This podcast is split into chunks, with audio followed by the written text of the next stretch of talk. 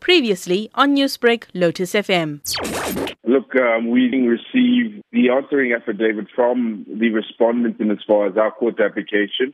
Our court application is set up for next week, Tuesday and Wednesday, the 9th and 10th of June, and that's where the matter will hopefully be finalized. What do you make of the Pretoria High Court ruling that some level 3 and 4 lockdown regulations were, quote, unconstitutional and invalid? Will this have any impact on your case?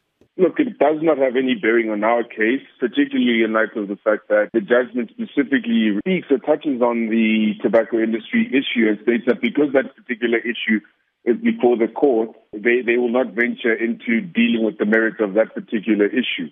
So no, it does not affect us. We know that government is considering its position in as far as that particular judgment, and they will then act accordingly and advise the public as to what they intend doing, whether they intend appealing or whether they intend amending the regulations. Up until then, um, we do not know and we do not want to speculate, and we will be proceeding with our application. Now, FITA has responded to government claims that banning cigarette sales will make people give up smoking, saying that that is untenable and not supported by any evidence whatsoever. From your point of view, what does government really hope to achieve with this ban? Look, um, your guess is as good as mine in as far as what they seek to achieve. We, we see that a lot of the literature that they've quoted in their papers and which they rely on is geared at um, helping people stop smoking.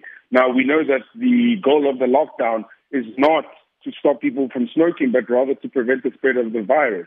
And um, we feel that you know there are me- mechanisms in place for government, the the, the people that that uh, govern in this country, to to pass laws um, uh, through Parliament.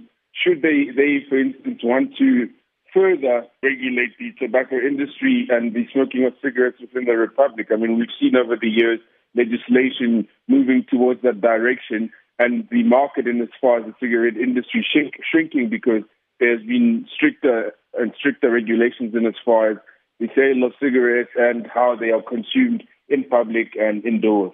Many tobacco smokers are starting to get desperate now, which will now mean more illicit purchases. My question to you is Do you expect the ban on tobacco sales to be lifted before the end of June? Look, as a practicing attorney, I do not want to prejudge the matter that would potentially lead to me being in contempt. However, I feel that we have put forward a very strong case in as far as our arguments for the lifting of the ban on the sale of cigarettes, and we will lift it, uh, leave it rather in the hands of the court to decide on this particular issue. Newsbreak, Lotus FM, powered by SABC News.